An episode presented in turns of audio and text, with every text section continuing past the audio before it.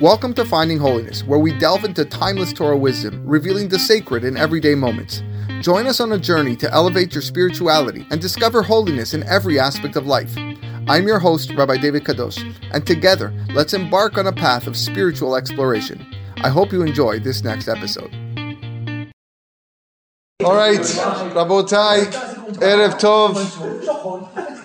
Welcome to our Thursday night Parashat Shavua class. Happy to have everybody back again with some new faces and some old faces, but all beautiful faces coming to uh, to study Torah tonight. Uh, Baruch Hashem. What be- what better can we do? There's nothing better. It just snowed, a lot of snow outside. We'd rather be indoors in the heat of Torah, the esh of Torah that is uh, that is burning through us through our neshamot, Bezat Hashem. Um, we want to thank our sponsors for tonight's shiur, Mr. and Mrs. Maurice Buzaglo, who sponsored the shiur in memory of his brother, Mr. Jack Buzaglo, Zichronoi Bracha. Nachala was uh, earlier today, yesterday, um, and as well Mr. and Mrs. Luis Atias in memory of her mother, Mrs. Simi Sudri Zichronoi Bracha. May the words of Torah that we say this evening serura bisror ha'chayim. Amen. um, what can we say about Parashat Bo? You, you, you mentioned the name Parashat Bo, and the first thing that comes to your mind the light bulbs the, the start flashing. Yetziat Mitzrayim. This is it. Pesach. Pesach. Matza Maror. That is, this is what comes to mind when we when we hear Parashat Bo. There is no question that that is the theme. The last three makot, Arbe, Locust, Choshech, and Makat Bechorot. And of course, all the mitzvot of Pesach, we have the mitzvot of the Korban Pesach, the Paschal offering.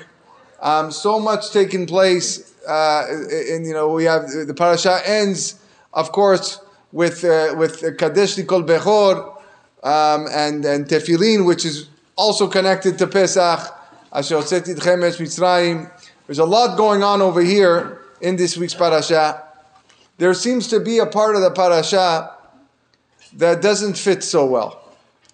And it's not that it, it's not that it's not important, chas v'shalom, because I think we're going to see how important it is after tonight's class. But it just feels out of place. And that portion of the parasha I'm referring to is the mitzvah of kiddush hachodesh, the mitzvah of sanctifying the new moon. Hachodesh hazeh lachem rosh chodashim.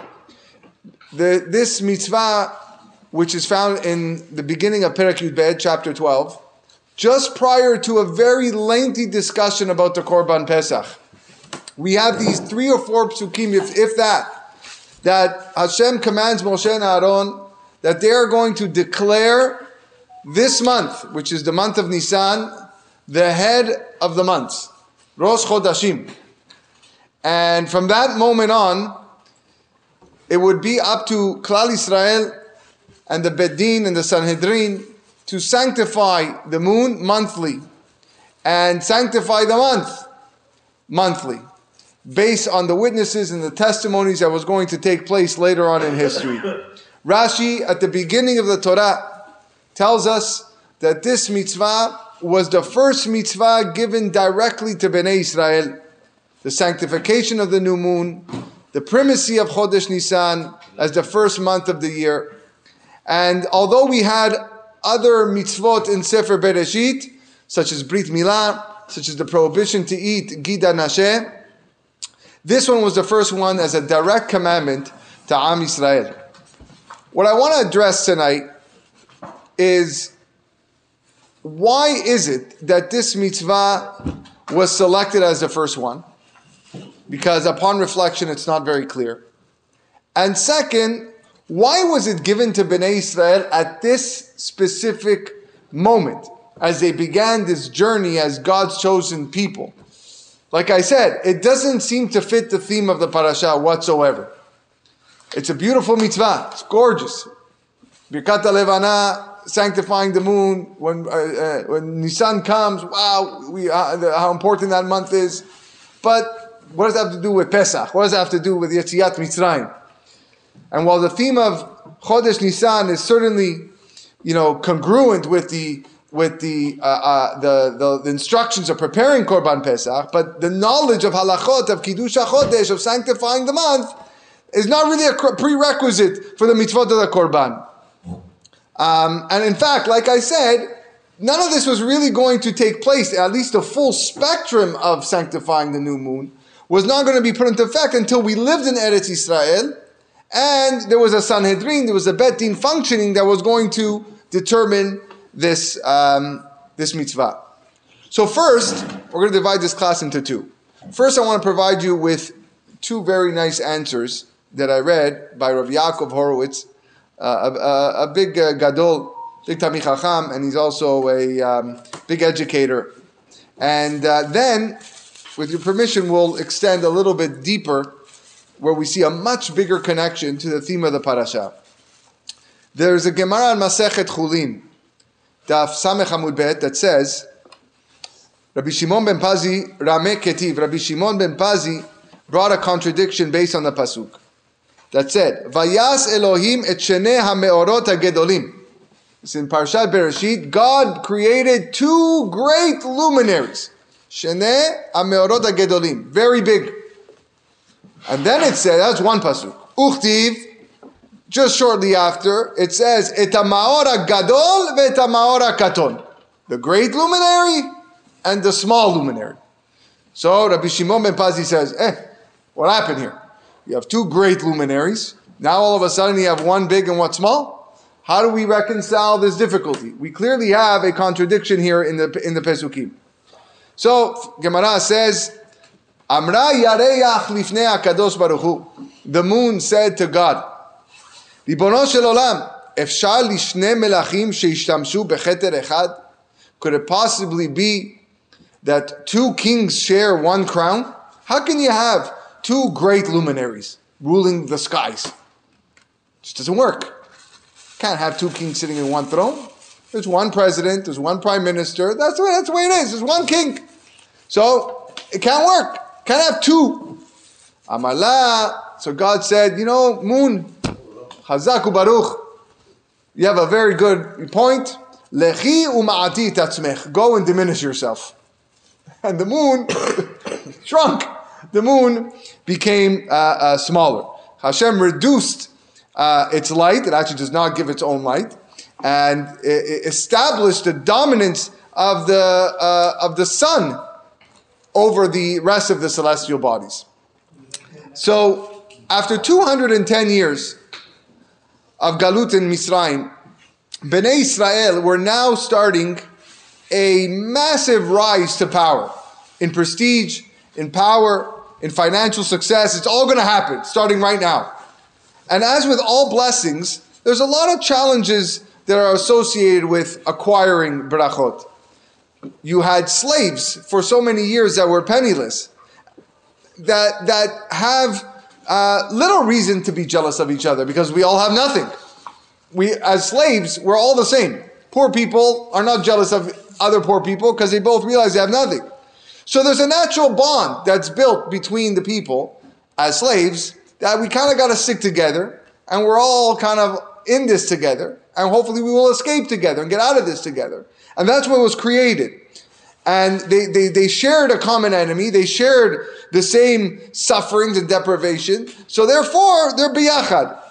And these relationships, says Rabbi Horowitz, are about to go through a very serious, rigorous test with, that comes with success. The fact that they're going to be free. The fact that they're going to experience bounty. And they're going to receive bounty from the Egyptians. That they're going to go take from the Egyptians. And eventually they're going to acquire land in Israel. In Eretz Israel. And therefore, this is maybe what Hashem was hinting to them right now at this moment as they're going to start this journey as the most prestigious nation on earth, that I want you to remember the moon.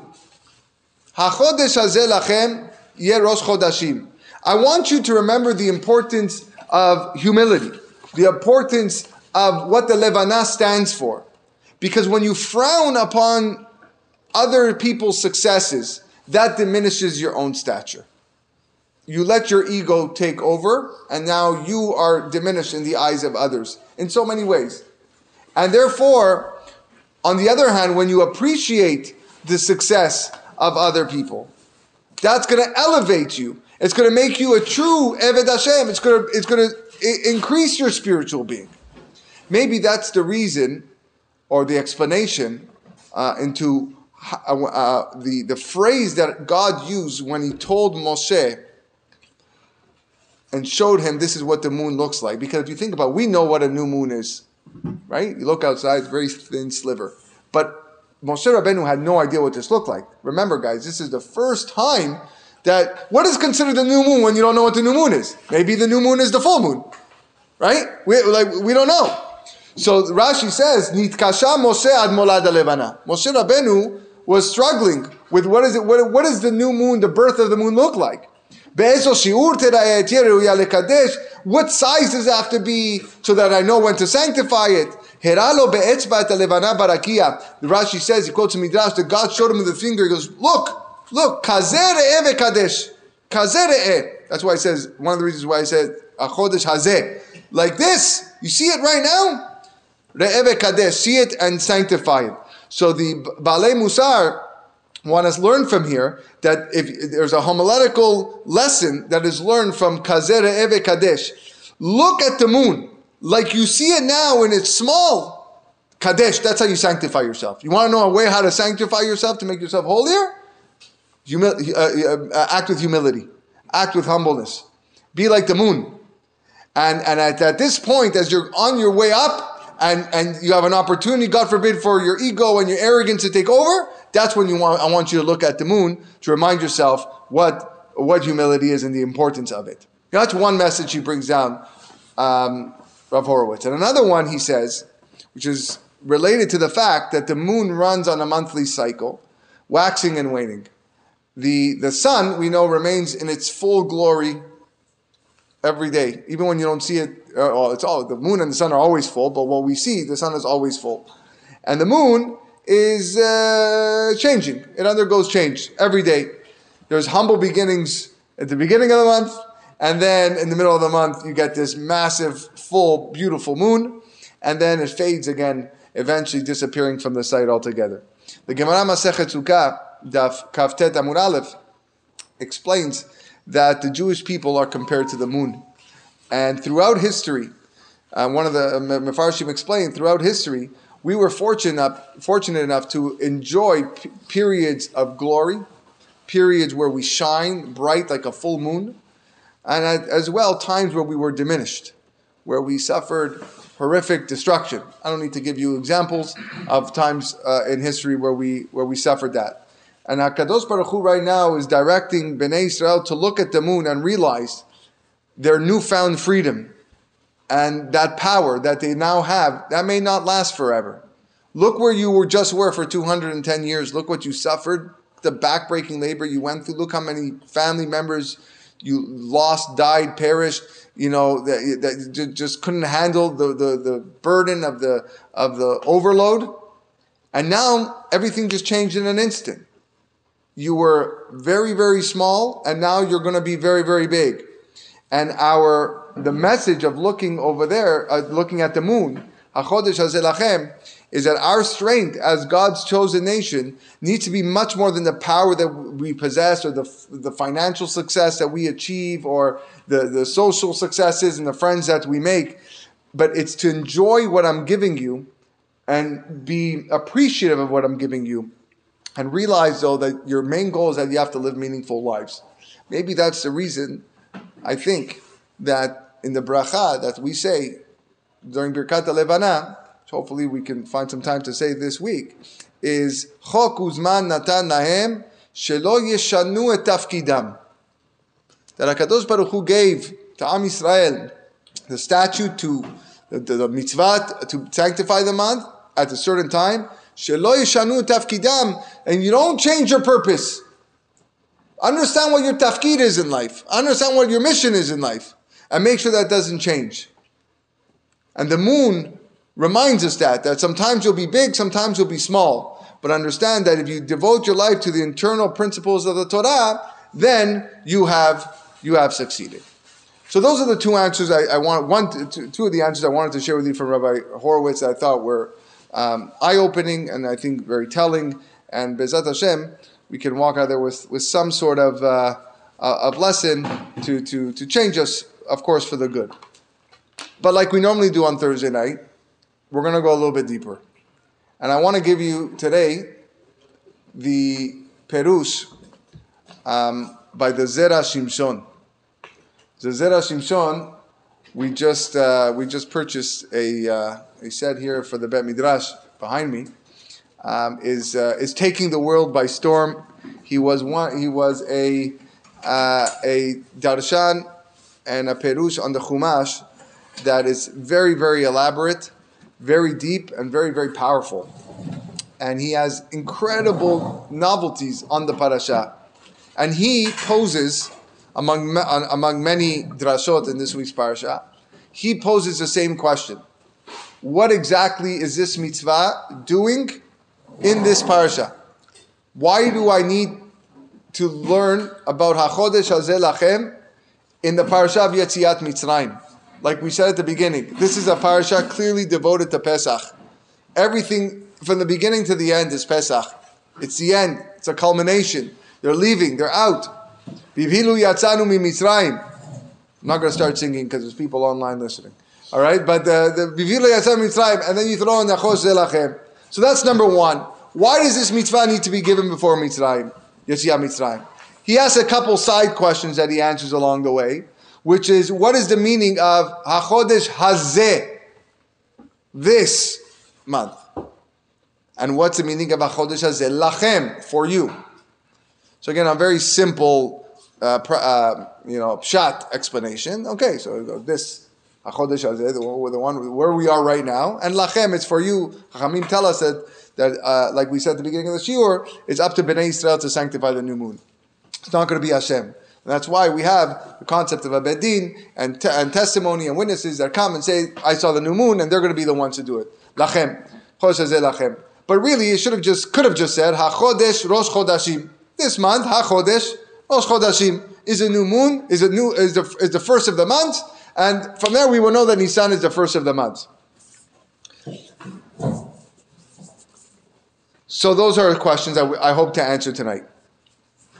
There is an, another apparent contradiction in how long the Makot lasted. This was the title of the class. Someone just before says, "Oh, that was a great teaser, Rabbi. I want to know how long did the Makot last?" right? There's a there's a it seems to be a contradiction between how the makot how long the makot lasted. We're gonna get we're gonna go back to our question later on. The last Mishnah in Masechet Eduyot, in the sorry, in the second chapter of Masechet Eduyot. It's not a Masechet that's commonly studied, but this Mishnah is more well known.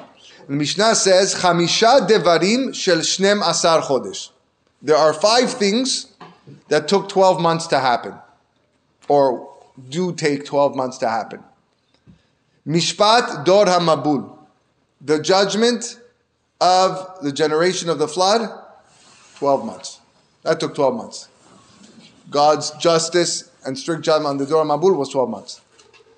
Mishpat Iyov, Iyov was um, a person in Tanakh who Job who, who suffered tremendous amount of ta'ar, a lot of pain and suffering and agony. Many people have the custom to read the book on Tisha B'Av for that reason. It's found even in the in the books of Tisha B'Av, and uh, it deals with his suffering and how he he accepted his suffering, and that took twelve months as well. Mishpat Hamitzriim. This is where it's um, uh, applicable to us. The judgment of the Egyptians. In other words, the ten plagues. Twelve months. Mishpat Gog Magog le'atid labo.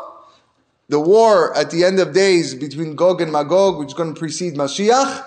We're very soon, where some people say, well, we already started. I don't know. 12 chodesh takes 12 months. And lastly, Mishpat Resha'im Bagehinom Shne Masar Chodesh.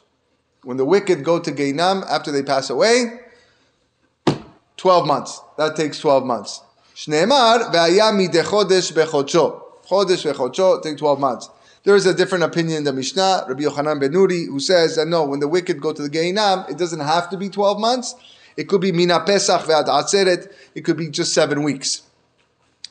Shneemar mideh Shabbat beShabbato.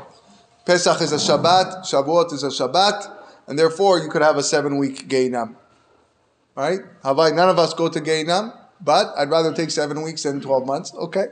But nevertheless, those are the five things that requ- that, that take 12 months to happen. So the third one is the one that we care about, for this class at least, which is the dinim, the dinay of the Mitzrim.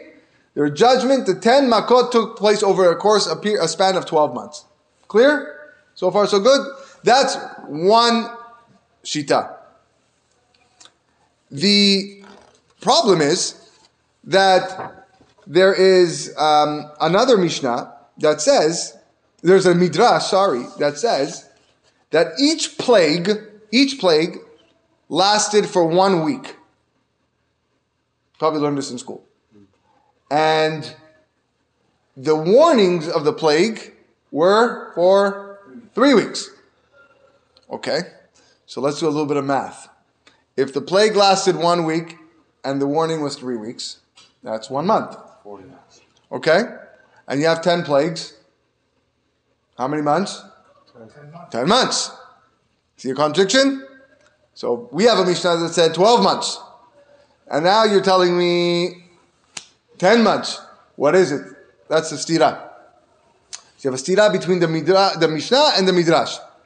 And I, where do I know that there, this actually, it was a one week of the actual plague? The Pasuk actually tells us, Vayimale shivat yamim, and the seven days were filled up, after God struck the, uh, the Nile. So, seven days. So, according to this opinion, the plagues on the Egyptians should have only lasted 10 months and not 12.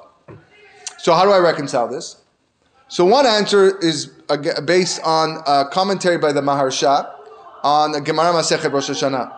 There, he says that the actual labor, the backbreaking labor in Egypt, ended on Rosh Hashanah prior to Yetziat Mitzrayim.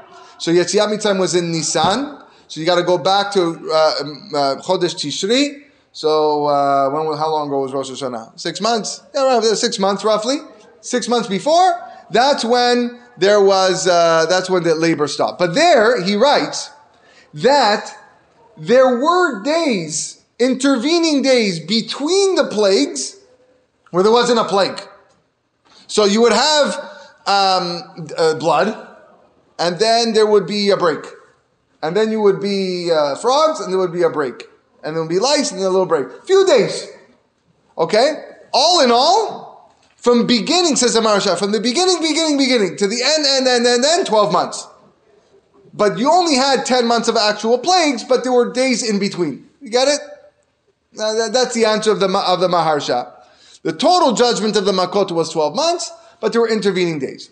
The problem with this, says the Zera Shimshon, why have to be there? Why have intervening days? What's the purpose? If God wanted to give you Makkah, and each one was a week, followed by three, three, uh, well, sorry, three weeks of, of, warning plus a week makkah. Just do it consecutively. Boom, boom, boom, boom, boom. Ten months, and that's the end of it. Why do I need to have these days in between where there was nothing going on? So, to preface this answer, I need to tell you the significance of the number 12 in our religion. Now, there's a lot of numbers that are significant in the Jewish religion. One, two, three, really almost all the numbers. But why is 12 important? So many of you will be quick to say, well, there's 12 tribes. There's 12 Shevatim. And those tribes correspond to the 12 mazalot. We call a mazal the constellations, the horoscopes. There are 12 mazalot, formations of stars in heaven, you might know some of them Libra, Taurus, Aries, Sagittarius. Okay? And there are 12 tribes that correspond to the 12 constellations. And those constellations correspond to each of the 12 months of the year. Not what's written in the newspaper, okay? Not what's written in your magazine, but it's full months. Nisan is one, Iyar is another, okay? Uh, so uh, Tishri is Libra. I know that. I'm not born in Tishri, but Tishri is Libra. Libra is a scale because on Tishri, your your merits are being judged. Everything you do, your merits are being weighed versus your your wrongful actions, your averot, mitzvot versus averot, because it's Tishri. It's a month of uh, of Din, of Rosh Hashanah. Okay, so the Hebrew months. So again, twelve Shevatim correspond to 12 constellations in the stars, which correspond to 12 months. As well, side point, a cube has 12 edges. Okay, we're not going to get so much into that part, but there's 12 edges in the cube. Probably most importantly, what I want you to know about 12 is that Hashem's name, Yud, and then a Hey, and then a Vav, and then a Hey, has 12 permutations which means you can reorganize the letters into 12 different ways. That's very important to know. And it's important to know the following fact. When the name of God is spelled in its proper form, Yud, Hey, Vav, and Hey, that represents God's absolute oneness. And everything that exists is a reflection of His existence. And only then, when that's when we see absolute mercy. That's why we call that name Yud Ke Vav Ke as the name of Rachamim, mercy. In any other form, any of the other eleven ways of organizing those letters, it brings an expression of justice and punishment. It's not there's got there's got to be something there that is of punishment because it's not perfect. It's it's it's not Hashem's truest form of oneness. So says the Zera Shimshon as follows. He says there needed to be 12 months from the beginning to the end. The name Yud K, the way it's spelled properly, tells me that Akadosh Baruch Hu brings everything that he brings is yesh me'ayin. This concept of he brings to the world from nothing, something from nothingness. That's how he created the world. And we, everybody on this table, and it's a fundamental belief of every single Jew that this is how the world came into, into being. This is how everything we see came into being. Yesh me'ayin. Through this name of Yud Ke Vav. It was this exact notion that Paro denied. He believed that everything was dependent on the constellations. He believed that everything was based on what other people are going to tell him. That's why Paro always brought his stargazers. That's why it was always the necromancers who were telling him, oh, the Savior is going to be born.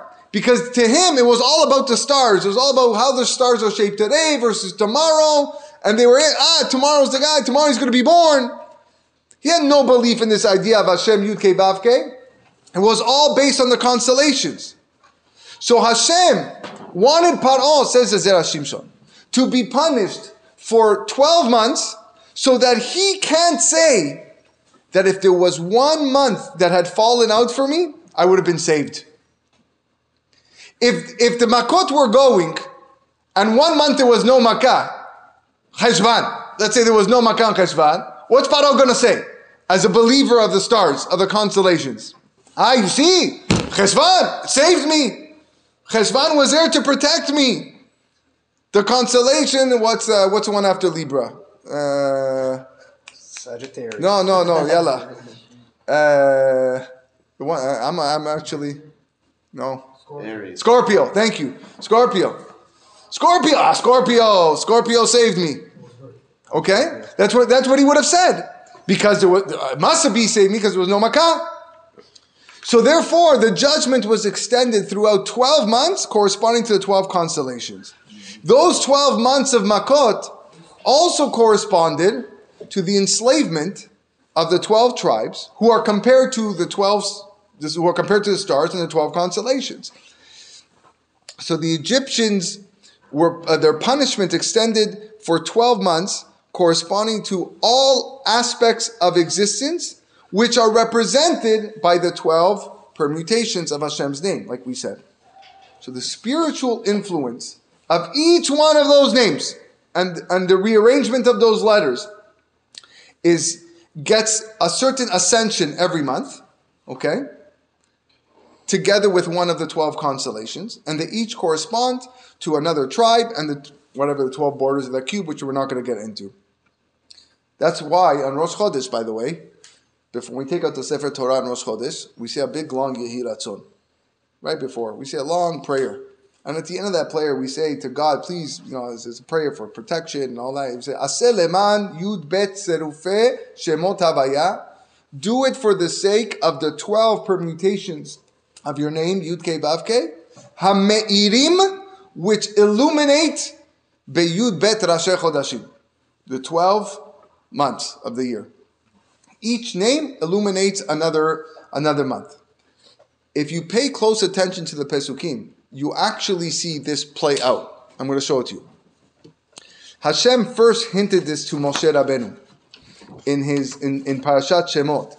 When Moshe says, "I can't, I can't do it. I can't be the guy. I have a speech impediment," and Hashem said, "Don't worry. I'm going to send you Aaron. Aaron's going to be your guy." And the pasuk there says that Aaron is going to be the guy who's going to lay the punishment on the Egyptians. V'diber hu lecha el ha'am ve'aya hu lecha lepe. He's going to be speaking for you to the nation, and he's going to be your mouth.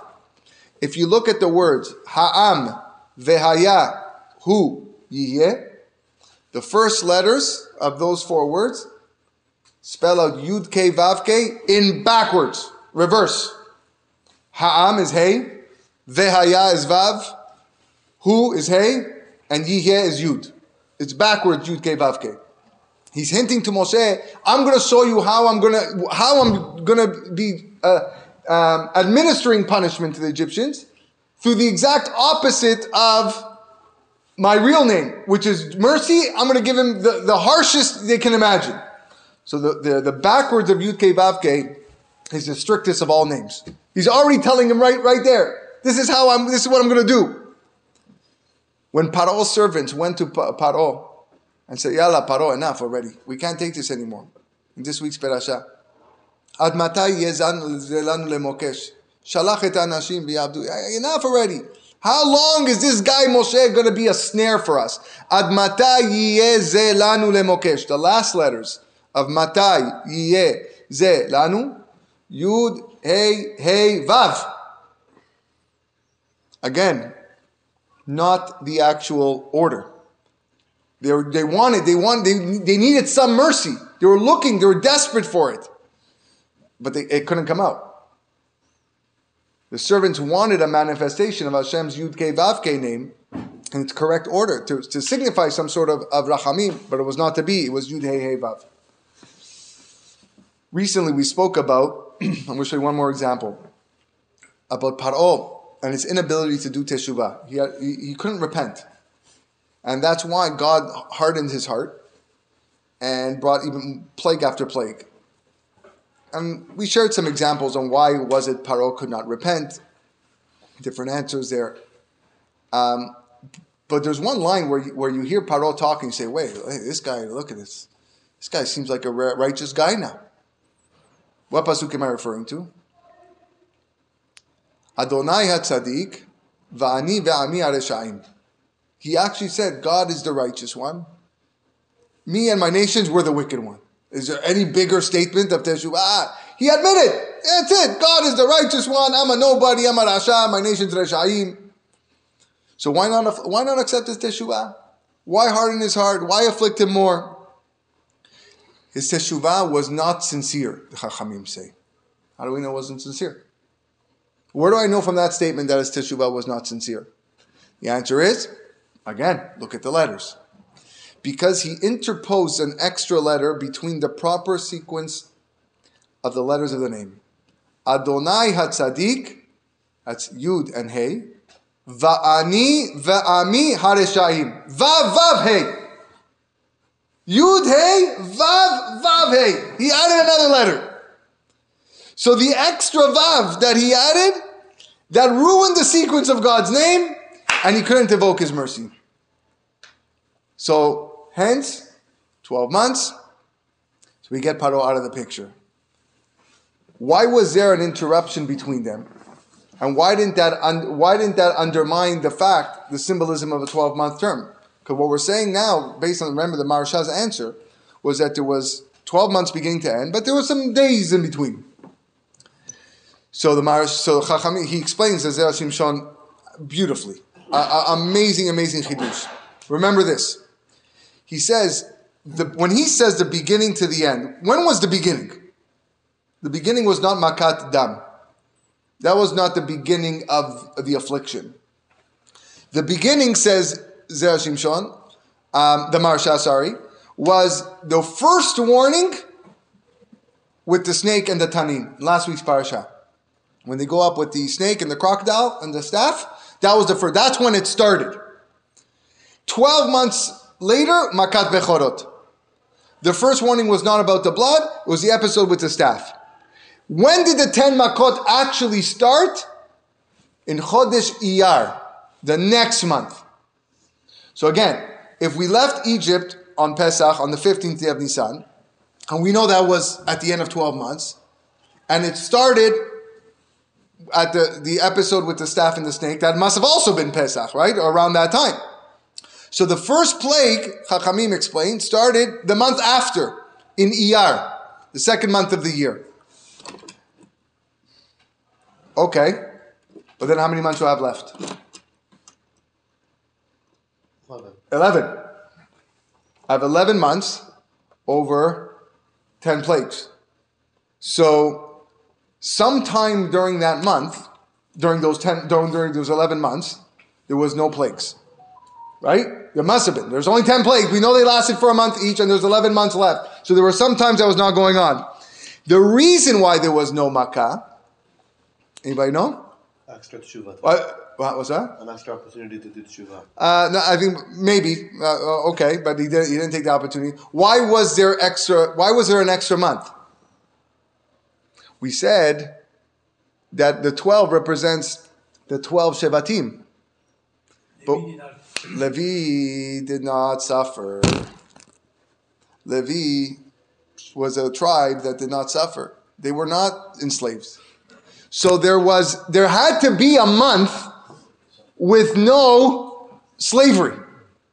I'm sorry, uh, sorry, no slavery, no makkah, because each month, each each plague represented another another tribe, but Levi didn't suffer. So there needed to be a month where there was nothing. That brings us to exactly ten. The only issue that we have with this is Paro has his way out. Paro now can say, "Ah, that's the month that protected me." right? Remember? He can say, again, if it was Cheshvan, he could say, look, Cheshvan, there was nothing. He doesn't know that it's because Levi wasn't enslaved. So look at the brilliance of, of course, Hakadosh Baruch Hu, and of course, how he figures this out. In order that Paro not find an opportunity to say that a specific constellation saved him from the Makot, God made it that none of them started from the beginning of the month. All of the plagues started in the middle of the month.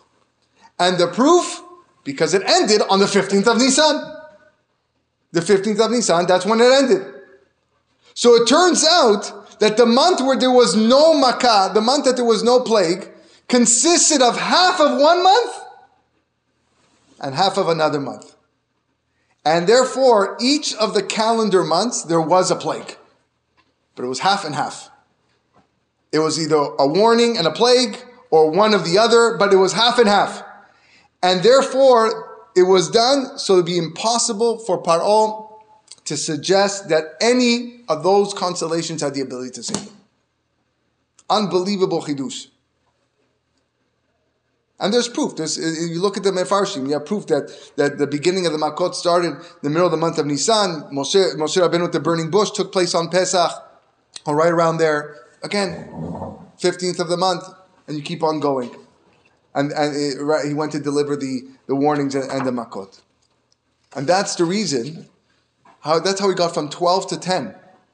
We deducted, we, we went down 1 to 11 because, because Levi was not enslaved.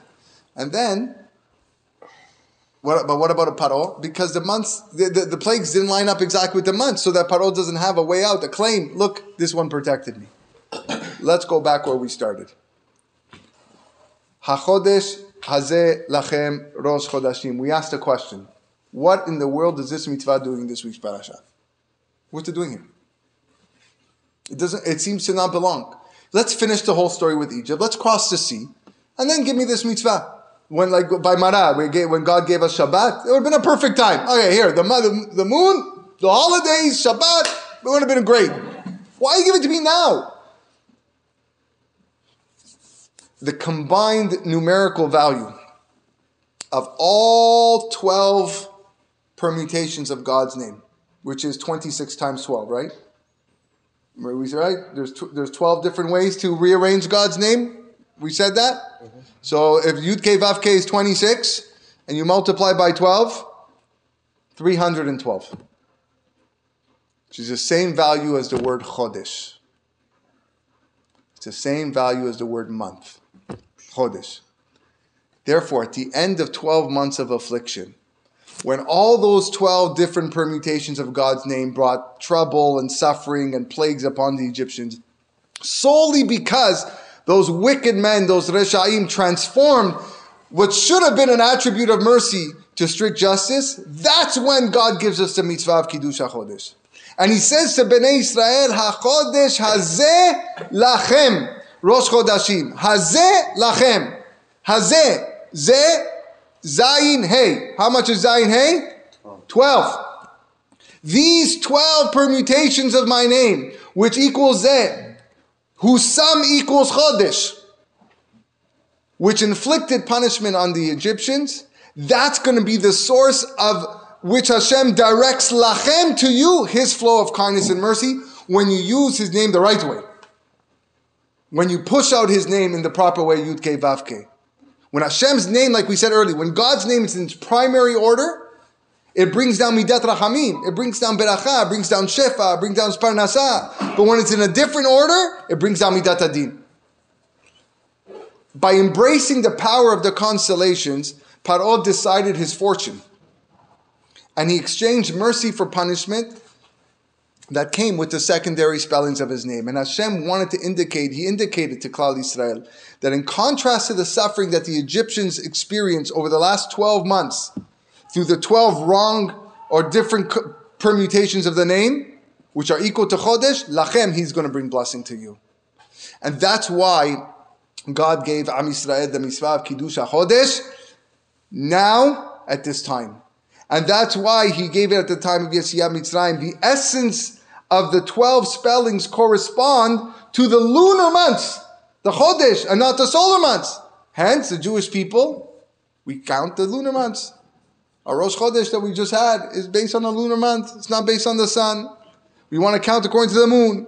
HaChodesh Hazelachem, exclusively for you. You're the only ones that do this. You're the only ones that have this. Uh, uh, for you and not the other nations. Because for the Jewish people, the salvation, the Yeshua, is symbolized by the mazalot and the constellations joining as one. There's not independent entities like Paro thought. Ah, so now it's it's uh, Cheshvan, so uh, uh, this is going to happen. Oh, now it's Adar, so this is going to happen. It's all one representation of Echad. At the time of, of Yetziat Mitzrayim, that's when it became clear. That's when it became clear to all of Bnei Israel the unity of Hashem's name, Yud Ke Vav. That's represented by all the names of God, by all the months, by all the constellations. And the other nations, they don't have that association with Hashem's oneness. Shema Yisrael, Adonai Eloheinu Adonai Echad. It's only for Yisrael where we have this concept of Hashem Echad, not the rest of the Goyim. Botai, that's the message of the moon and the makot and their connection. They have what to do with each other. And every time that we see the new moon, Bechidusha, we're going to do this week, Bezat Hashem, and we're, hopefully it'll be sunny or sunny or clear outside. We haven't seen clear skies in a little bit. And we see a beracha over it. We have to demonstrate our belief that Hashem created the world from nothingness, yesh me'ayin, from that amazing name of Yud Ke That's the most fundamental premise of the Jewish faith. There is nothing more important than that. That's how we acknowledge that there's a Borei Olam, and that's something that Paro could not see. Have a wonderful night, everybody.